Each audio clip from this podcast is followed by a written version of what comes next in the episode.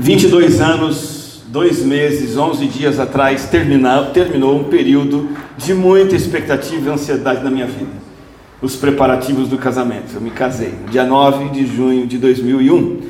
Nas semanas anteriores ao casamento, meses anteriores, até um ano talvez, a espera, os preparativos foram tão intensos que o tempo voou. Providências para tudo quanto é lado: cartório, alianças, buquê eterno, liturgia músicas da cerimônia, celebrante, banda, festa, buffet, quem vai ser padrinho, providenciar o apartamento, mobiliar, arrumar o apartamento, fotógrafo, filmagem, lista de convidados, a chegada dos convidados, receber, trocar presentes, noite de núpcias, viagem de lua de mel, ufa! Um amigo me disse que é por isso que muita gente casa uma vez só, faz sentido, dá um trabalho danado. Dava para saber que eu ia casar, era só olhar para mim, estava escrito na minha testa, vai casar, logo, logo. E eu respirava isso o tempo todo, era, era o que a gente mais, mais fazia na vida, eu e a Cris. Algo que é grandioso envolve um preparo, preparo prévio, longo, algo que é grandioso envolve um preparo cuidadoso e ansioso, e fica evidente que a gente está nessa expectativa. E eu convido você a olhar para um texto que está em 1 João capítulo 2, verso 28, indo até o 3, 3, que de certa forma também fala sobre isso. A volta de Cristo. A volta de Cristo é o maior de todos os eventos que aguardamos, maior do que o casamento, maior do que qualquer outra coisa que você possa imaginar. E uma reflexão inicial é: será que estamos na expectativa adequada por isso? Cremos nisso, estamos olhando para isso, estamos nos preparando para isso. E eu já acrescento que esse é o último teste da vida eterna, o décimo primeiro. Nós estamos olhando nos domingos anteriores 11 testes que evidenciam 11 provas que demonstram que eu sou convertido, que eu sou salvo, que eu tenho a vida eterna. E esse é o último que o apóstolo João nos apresenta. Dá para saber se você é salvo de verdade se você espera ansiosamente pela volta de Cristo. Eu vou repetir: dá para saber se você e eu somos crentes, se nós estamos esperando adequadamente pela volta de Cristo. 1 João 2, 28 diz assim o texto: Filhinhos, agora permaneçam nele, para que quando ele se manifestar, tenhamos confiança e não sejamos envergonhados diante dele na sua vinda. Se vocês sabem que ele é justo, saibam também que todo aquele que pratica a justiça é nascido dele. Capítulo 3, verso 1. Vejam como é grande o amor que o Pai nos concedeu, sermos chamados filhos de Deus, o que de fato somos. Por isso o mundo não nos conhece, porque não o conheceu. Amados, agora somos filhos de Deus e ainda não se manifestou o que havemos de ser, mas sabemos que quando ele se manifestar, seremos semelhantes a ele, pois o veremos como ele é. Todo aquele que nele tem essa esperança, purifica-se a si mesmo, assim como ele é puro. Nesses cinco versículos, o apóstolo João nos fala que o crente espera pela volta de Cristo. Esses cinco versículos nos falam de amar a Jesus Cristo, a ponto de esperar ansiosamente por vê-lo face a face quando ele voltar e assim nos tornarmos semelhantes a ele. O verdadeiro cristão tem essa esperança no coração. Essa esperança está focada na volta de Cristo e essa esperança impacta o seu viver diário. João faz basicamente duas menções a expectativa pela volta de Cristo nessa passagem que lemos. Uma no final do capítulo 2 e uma no início do capítulo 3. Em ambas as referências que João faz à, expectativa pela volta de Cristo, ele nos traz impactos profundos dessa espera. Assim como eu fui, eu fui profundamente impactado pela expectativa de me casar aquilo mexeu comigo, aquilo me moveu, ainda mais, muito mais, eu devo ser impactado e afetado pela expectativa da volta do Senhor Jesus Cristo.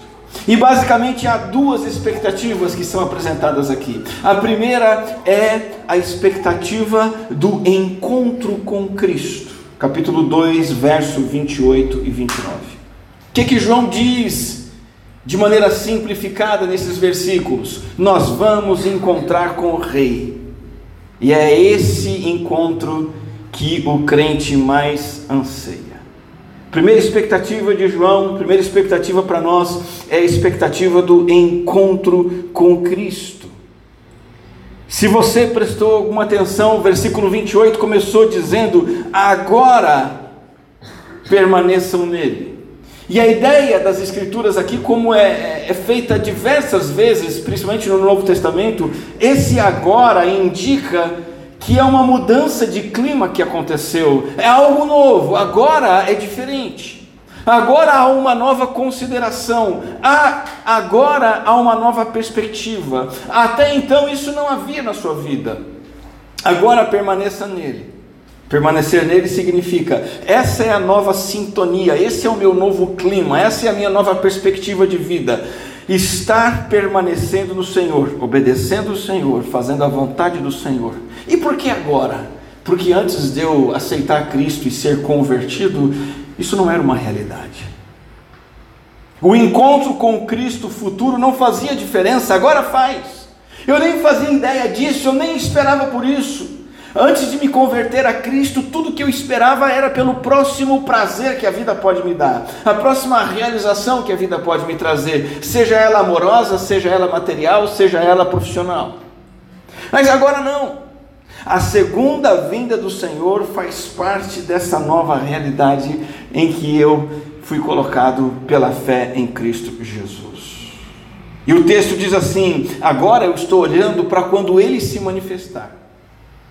E é muito interessante a palavra que João usa aqui, da ideia, não é de alguém que vai chegar assim discretamente, como qualquer um, e você nem percebeu a presença dele, talvez tenha sido essa maneira como você entrou aqui na igreja hoje, ninguém notou você. E tá bom assim, se você é dos acanhados, você até prefere entrar e sair sem ser percebido.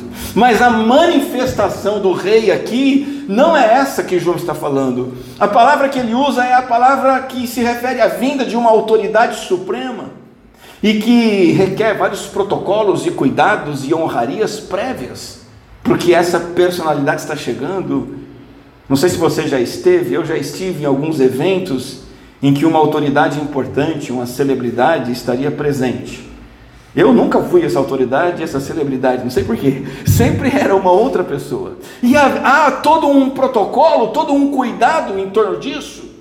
Seguranças, tapete vermelho, luzes, espetáculo, e essa ideia que se aplica ao que João está dizendo ao nosso encontro futuro com Cristo, é o Rei do universo que vai se manifestar.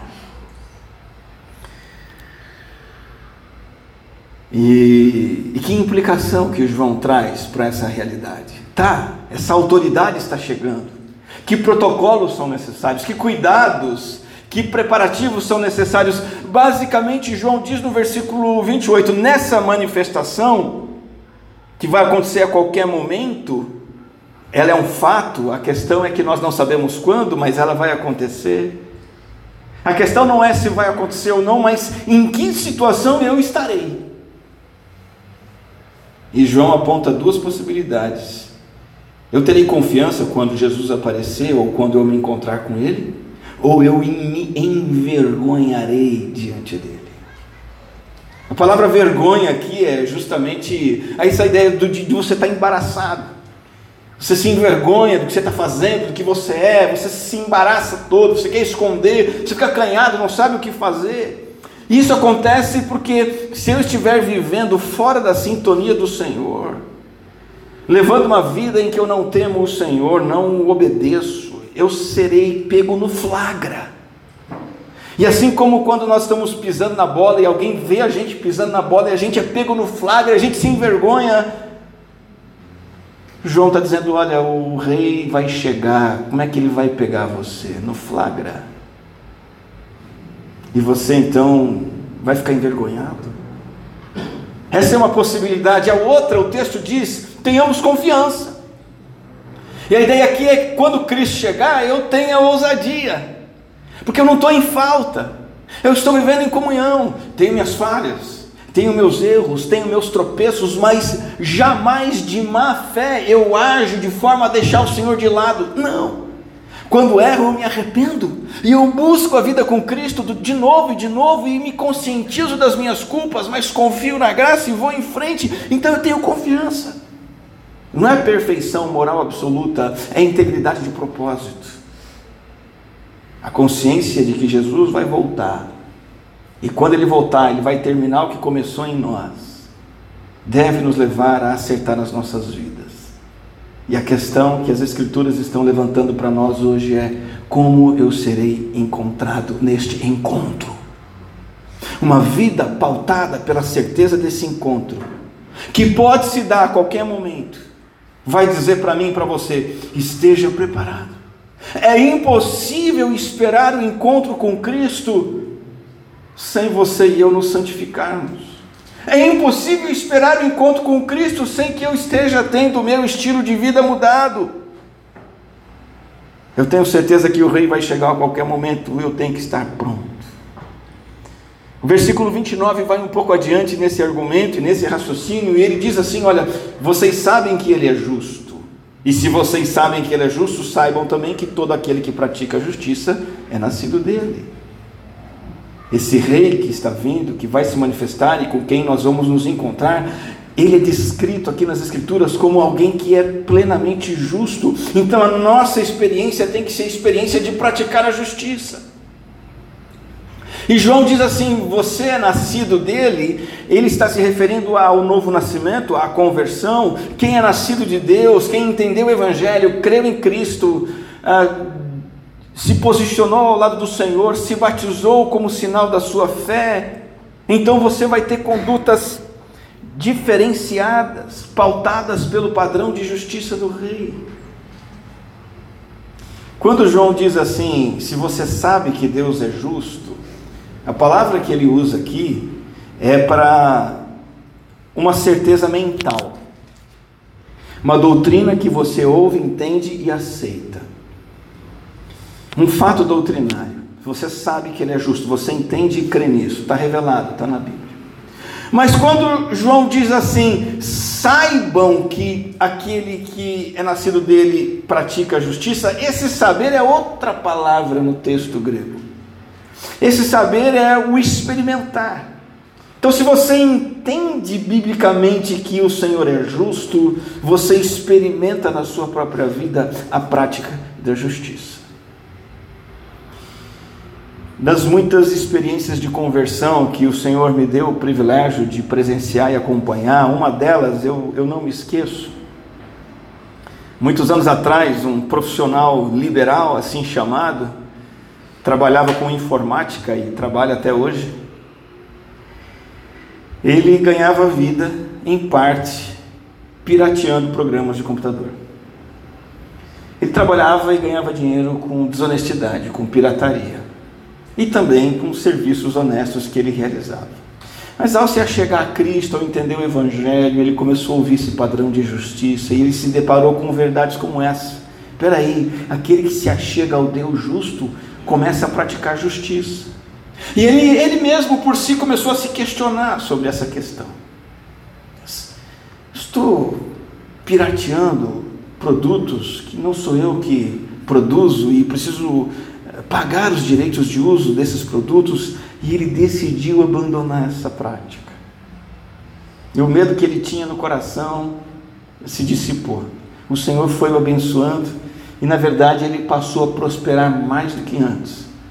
É muito bacana ver a vida dele hoje. Ele, pai de um, de um casal, um, um, eram meninos quando eu conheci. Hoje, o filho dele é médico a filha dele atua em outra área profissional também, com formação acadêmica. Ele e a esposa continuam servindo ao Senhor na igreja.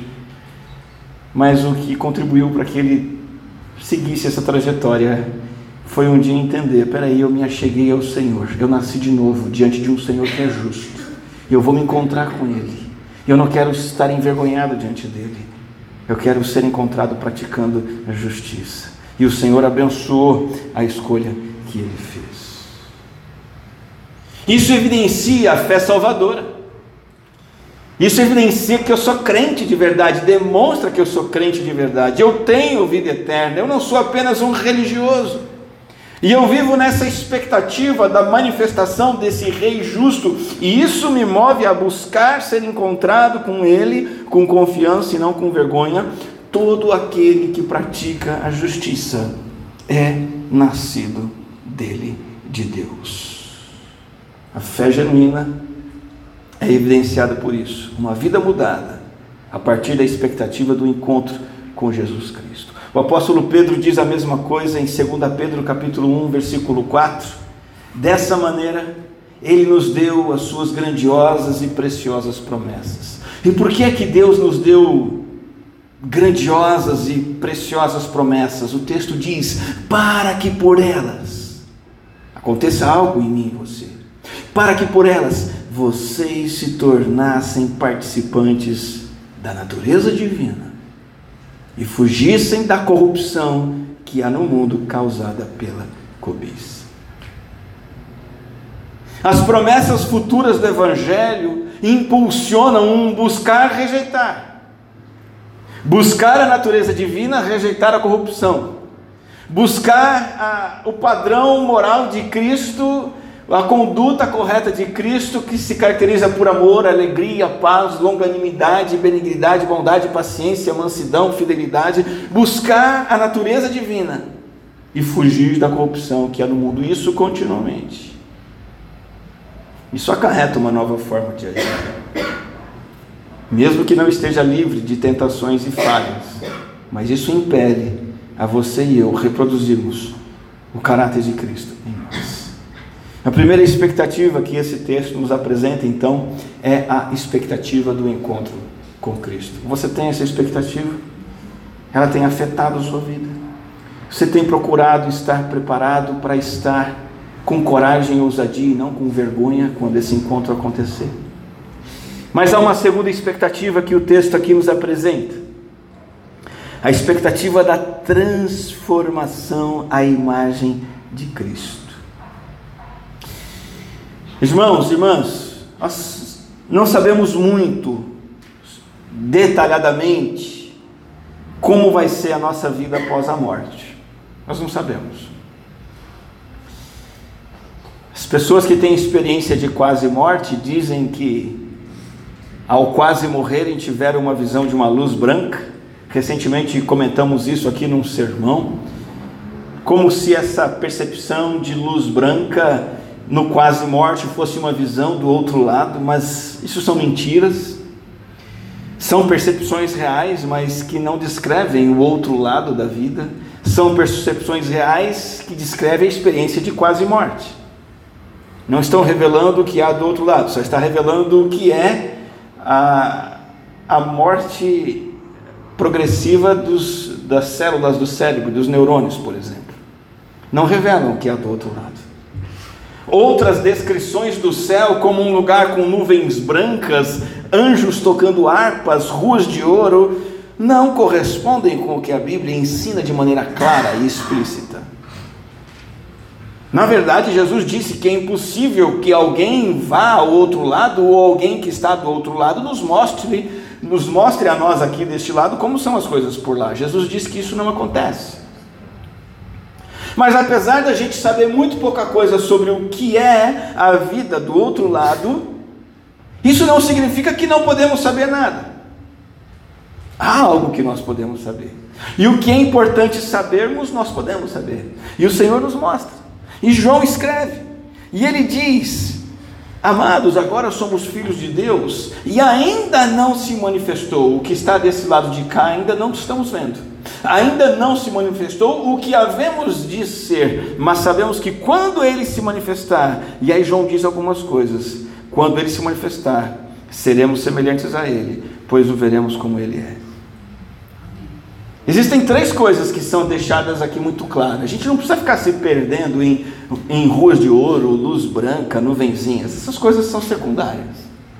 Isso é primário, isso é fundamental. Isso está dito abertamente nas Escrituras. A Bíblia diz, primeiro, o que, que tem do outro lado? O Senhor retornando. Ele vai se manifestar. Nós saberemos disso. Nós temos que considerar isso. E enquanto ele não volta, se eu partir, eu me encontro com ele. Esse é o primeiro fato. O Senhor. Segundo, eu vou ver o Senhor como ele é. Uau! Isso é um negócio difícil de explicar. Porque o Deus de toda glória, o Deus infinito, não pode ser percebido, não pode ser medido, não pode ser totalmente compreendido. Nós veremos Sua glória como um todo, ainda que não toda. E isso está garantido, a Bíblia está dizendo: o veremos como Ele é. Em terceiro, seremos semelhantes a Ele, seremos transformados em todos os aspectos da nossa natureza humana, sem pecado nos corrompendo, sem o pecado nos enganando, nos limitando. Nem o nosso pecado, nem o pecado dos outros que estarão conosco lá. Um ambiente perfeito, cheio da glória de Deus. Hoje somos fracos. Hoje somos maltrapilhos, mancos.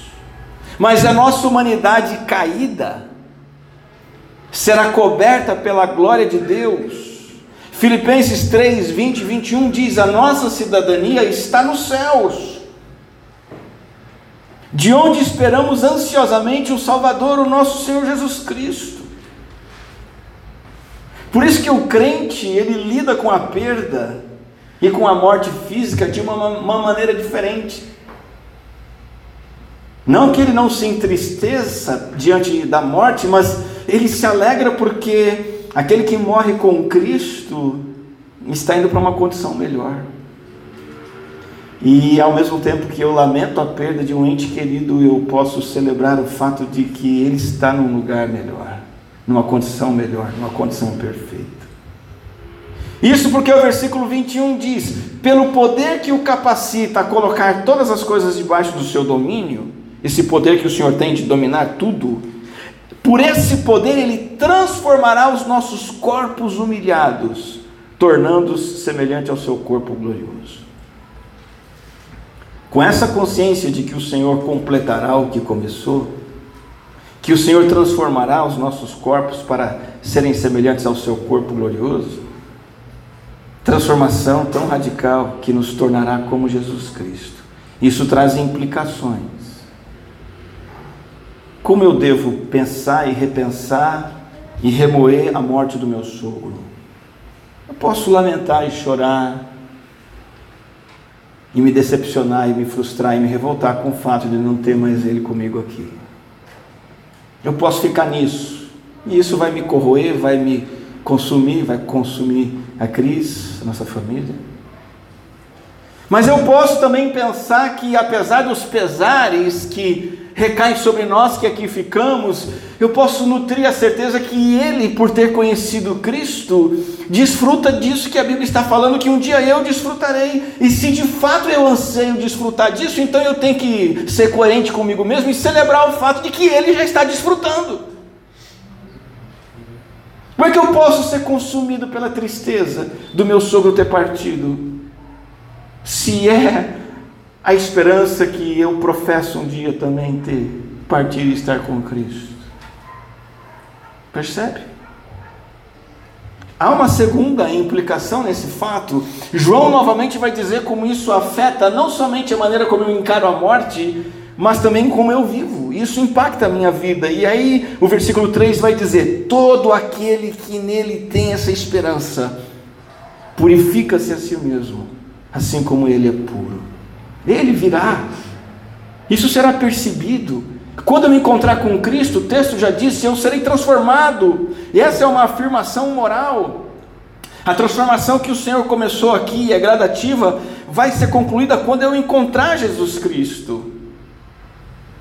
Mas por que essa é uma afirmação moral? Porque eu estou então num processo de aperfeiçoamento, esperando o dia de encontrar Jesus, os meus irmãos em Cristo. E isso tem essa implicação prática para hoje: estar num processo de transformação. Entretanto, se isso não tem valor, se tanto faz, se eu não tenho anseio, se eu não tenho expectativa, se eu não sonho com isso, se eu não oro por isso, eu estou demonstrando que ainda não conheço o Senhor, ainda não tenho a vida eterna. Mas se essa esperança está em mim, eu me purifico a mim mesmo assim como ele é puro. Ele vai começar essa obra, ele vai terminar essa obra que ele começou. Então eu estou nesse processo. Eu não vou ficar como eu estou. Naturalmente, dispostamente, comprometidamente, eu vou me purificar e me tornar puro como Ele é puro. Essa é uma esperança muito sensível, que leva a uma vida absolutamente sensível. Não é uma esperança escapista, como muitos cristãos escolhem ter. Cristo vai voltar, eu vou para o céu. Não vejo a hora de sair desse mundo. Em momento algum, as Escrituras nos convidam a esse escapismo, que muitas vezes gera uma postura irresponsável. Ah, eu não vejo a hora de ir embora logo. E aí você começa a abrir mão das suas responsabilidades no mundo. Começa a abrir mão da vida de oração, começa a abrir mão da tarefa de evangelizar aqueles que não conhecem essa salvação ainda. Começa a abrir mão de levar a sério a vida de serviço à igreja. Começa a abrir mão de andar com o Senhor, porque você quer estar no céu. Isso não faz sentido. Veja, ter uma, uma mente, um coração voltado para as coisas do céu, e já que a minha mente, meu coração está voltado para o céu, eu não faço bem as coisas aqui na terra, isso é uma contradição. Porque para que eu anseie pelo céu, se eu entendo que o céu não é anjinho, não é harpa, não é rua de ouro, não é nuvenzinha não é luz, o céu é Cristo, e eu encontro que vai me transformar definitivamente, se eu espero por isso, até os 80, 90, 100 anos de idade, eu vou estar lutando e caminhando naquela direção. A esperança de estar com Cristo e ser semelhante a Cristo me constrange a agir mais e mais nesse sentido. Senhor, que o Senhor me encontre cumprindo tudo que o Senhor espera de mim aqui na terra. E que o Senhor me encontre aqui na terra estendendo a mão para os outros. Porque quando eu me encontrar com o Senhor, é isso que vai importar. Cumprindo aquilo que o Senhor preparou para mim e estendendo a mão para os outros. Essa esperança, ela é firme. O texto de Hebreus diz que essa esperança é tão firme que ele a compara a uma âncora.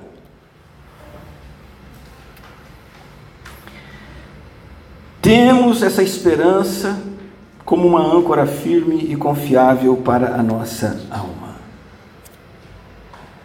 Você pode imaginar aqui essa cena tão bonita, tão profunda para a nossa reflexão hoje. A cena de um navio agitado pela maré pelo vento, pela tempestade, puxa para cá, a onda arrasta para lá, e de novo para frente, para trás e bate forte, mas a âncora faz com que ele, aquele navio permaneça exatamente no lugar onde ele precisa permanecer. A âncora da alma do crente, da fé do crente, é a esperança do encontro com Cristo e da transformação em Cristo. Agora, enquanto estamos com essa âncora, e, e por causa dessa âncora, o que vai acontecer conosco? Várias coisas vão arremeter contra nós para nos afastar do lugar onde devemos estar. Você vai perder um ente querido. Você vai ser assediado pelo pecado e tentado pelo pecado e vai cair. Vai vir uma provação contra você. Vai vir a tempestade de uma pessoa que você gosta, admira, ama, te chateando profundamente. A rotina da vida vai pesar você, vai te puxar até para baixo. E vai vir problema chicoteando para todo lado, enfermidade depois da outra, e um desemprego, e uma tentação, e uma provação. O que, que vai te segurar? Só tem uma coisa: essa âncora, só ela. Não é sua esposa, não é seu marido, não é seu emprego, não é o seu salário, não é sua conta bancária, não é o seu chamado, não é o seu ministério. A única coisa que nos segura na fé é essa âncora. E essa âncora é a esperança de que eu vou me encontrar com Cristo Amém. e serei transformado à imagem e semelhança de Cristo. Voltando ao texto de 1 João, uma pergunta que o texto nos faz fazer é: de onde vem essa esperança? Por que temos? Por que recebemos? Por que temos esse ancoradouro? Isso vem do profundo inigualável e majestoso amor que o Senhor tem para comigo e para com você, que nos tornou filhos e filhas e nos deu essa esperança em nosso coração. Por isso, João diz: Vejam como é grande o amor que o Pai nos concedeu. Que amor! Somos chamados filhos de Deus e de fato somos filhos de Deus. Por isso o mundo não nos conhece, porque não o conheceu. João está nos chamando aqui, quando pensamos na expectativa da vinda de Cristo, ele está, ele está dizendo o seguinte: olha, tenha consciência do grande amor de Deus que te levou a isso. Não é você, não é seu mérito, não é sua conquista. Fique maravilhado, fique estupefato. Algo tão admirável e grande, algo de outro mundo. Nós vivemos como um autor cristão muito bem escreveu um livro, intitulou o livro com esse nome, nós vivemos na guerra ou na era dos espetáculos. A cada minuto algo impressionante está sendo oferecido para você nas redes sociais, para te prender, literalmente a cada segundo. E a coisa não tem fim. E você precisa ver uma nova receita sensacional. E você acha sensacional e vê. E aí você rola lá e aparece uma praia paradisíaca. E aí e sempre tem que ser algo espetacular. Alguém muito forte vai te ensinar a ser forte como ele. E depois aparece um carro fantástico que você pode, pode conseguir comprar. E depois um gol espetacular que você nunca viu. Você tem que ver aquele gol. Aí você vê aquele gol. É essa guerra para prender sua atenção. Você sabe que no fim das contas tudo isso é perda de tempo não te leva a nada, não faz bem algum e faz muito, muito, muito mal para você. O verdadeiro espetáculo que deve prender a nossa atenção, a nossa respiração, João está apresentando nas Escrituras. Um amor. Esse amor é espetacular. Esse amor é um espetáculo, um amor que não é um sentimento qualquer, um amor que não são apenas palavras bonitas, mas um amor que Ele nos concedeu, um amor que Ele nos deu, diz o texto. O que, que Ele nos deu? A filiação, Ele nos adotou, e nos fez herdeiros da esperança celestial. Isso é algo a ser admirado apreciado, a ponto de Paulo desejar e orar e escrever assim: olha, que vocês possam, igreja, crentes, que vocês possam, juntamente com todos os santos, não, não os santos que já morreram, que isso é bobagem, a Bíblia é muito clara: não há contato entre nós e os santos que já morreram. Para termos contato com o santo que já morreu, a gente tem que morrer. Aí sim a gente vai ter contato com o santo que já morreu. Esses santos aqui somos nós, igreja, que junto com todos os santos compreendamos o que? O incompreensível, em quatro dimensões: a largura, o comprimento, a altura e a profundidade. Do que? Da próxima postagem fantástica do Instagram? Não. Compreender o amor de Cristo, conhecer esse amor, e Paulo já diz que excede todo conhecimento, contradizendo-se a si mesmo, aparentemente. Ele está dizendo para conhecer algo que não dá para conhecer, mas mesmo assim que conheçamos. Ser filho de Deus é isso. É esse amor que nos propicia isso. Esse amor que não tem tamanho, não tem altura, não tem dimensão, não tem profundidade. Pensa. Um mendigo te pede pão. Ok? Você está na cidade, está na rua, um mendigo te pede pão. Você pega aquele mendigo e adota ele como seu filho, leva para sua casa, para sua casa. É o que tem sido feito com afegãos. Eles vêm pedir pão e são adotados aqui pelas igrejas batistas. Isso é amor de Deus, né? Isso é amor. Isso é o amor de Deus também. É o amor que nós podemos praticar. Mas sabe, isso não explica exatamente o que João está dizendo em 1 João capítulo 3, não é só isso. O amor de Deus vai muito além. Porque o amor de Deus não é apenas a adoção de um mendigo que pede pão, mas é Deus adotando um mendigo que pede pão e que é hostil a Ele mesmo. A Bíblia diz que nós somos rebeldes. A Bíblia diz que a nossa condição diante de Deus é de inimizade. E ainda assim Ele nos adota. Isso sim é amor.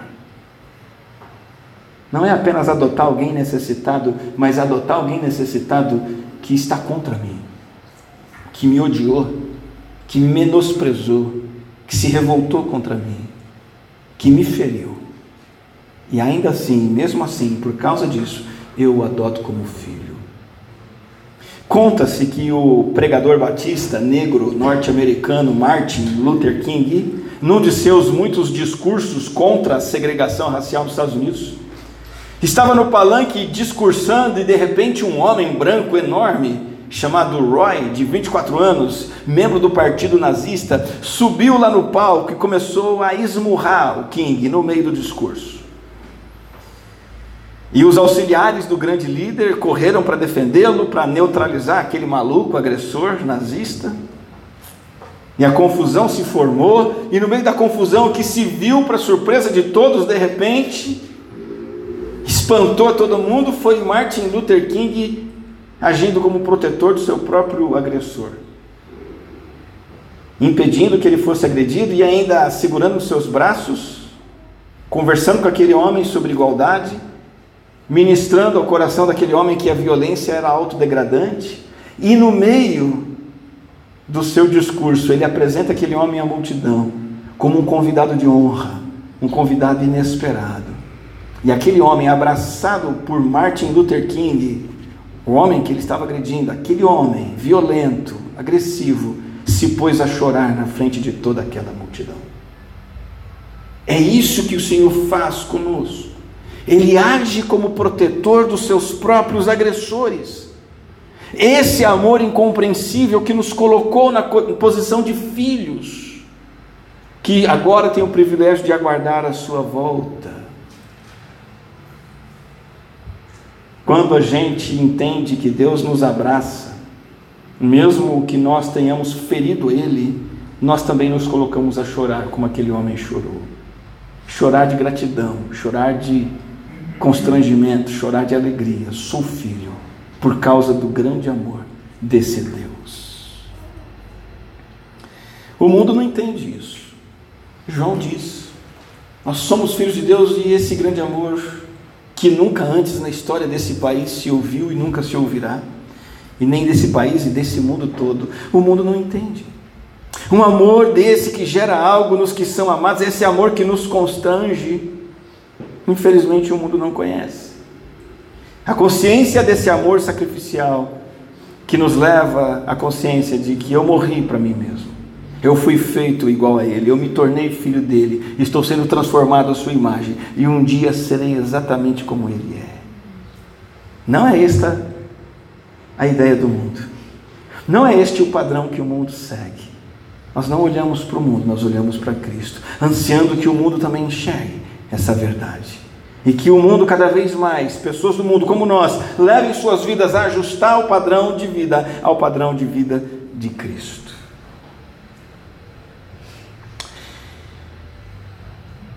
Pois bem, duas expectativas são apresentadas por João nesse texto: a expectativa de encontrar o Rei majestoso e ser encontrado por Ele com confiança, não com vergonha, não com embaraço, e a expectativa da transformação: Ele virá.